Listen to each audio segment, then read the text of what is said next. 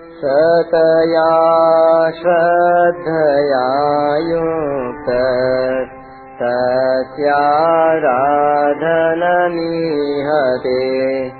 लभते च ततः कामान्, मयैव विहितान् हितान् बाईसवा श्लोक।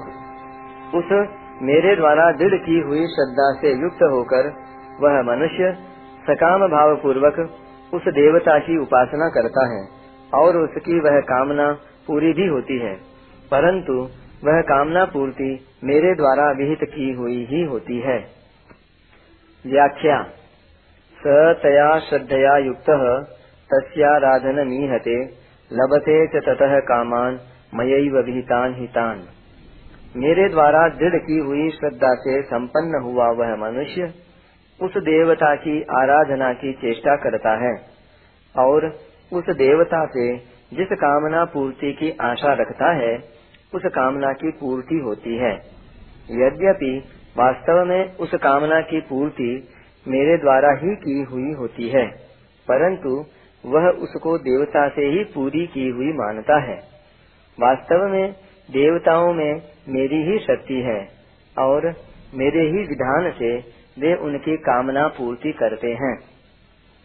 जैसे सरकारी अफसरों को एक सीमित अधिकार दिया जाता है कि तुम लोग अमुक विभाग में अमुक अवसर पर इतना खर्च कर सकते हो, इतना इनाम दे सकते हो। ऐसे ही देवताओं में एक सीमा तक ही देने की शक्ति होती है। अतः वे उतना ही दे सकते हैं, अधिक नहीं। देवताओं में अधिक से अधिक इतनी शक्ति होती है कि वे अपने अपने उपासकों को अपने अपने लोकों में ले जा सकते हैं। परंतु अपनी उपासना का फल भोगने पर उनको वहाँ से लौटकर पुनः संसार में आना पड़ता है। यहाँ मयैव कहने का तात्पर्य है कि संसार में स्वतः जो कुछ संचालन हो रहा है, वह सब मेरा ही किया हुआ है। अतः जिस किसी को जो कुछ मिलता है, वह सब मेरे द्वारा विधान किया हुआ ही मिलता है। कारण कि मेरे सिवाय विधान करने वाला दूसरा कोई नहीं है। अगर कोई मनुष्य इस रहस्य को समझ ले तो फिर वह केवल मेरी तरफ़ ही खींचेगा। परिशिष्ट भाव। भगवान ने सब देवताओं को अलग अलग और सीमित अधिकार दिए हुए हैं, परंतु भगवान का अधिकार असीम है।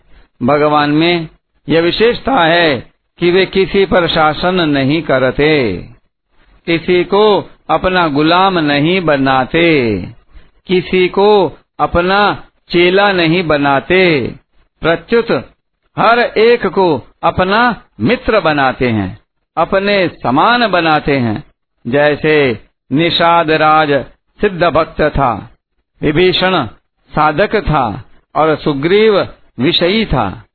पर भगवान श्री राम ने तीनों को ही अपना सखा बनाया। यह विशेषता देवताओं आदि किसी में भी नहीं है। इसलिए वेदों में भी भगवान को जीव का सखा बताया गया है।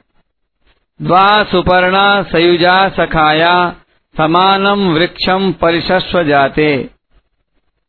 गीता में भी भगवान ने अर्जुन को कहा है, भक्तों भक्तोसी में सखा चेती। यहाँ भगवान ने भक्त तो अर्जुन की दृष्टि से कहा है, पर अपनी दृष्टि से सखा कहा है।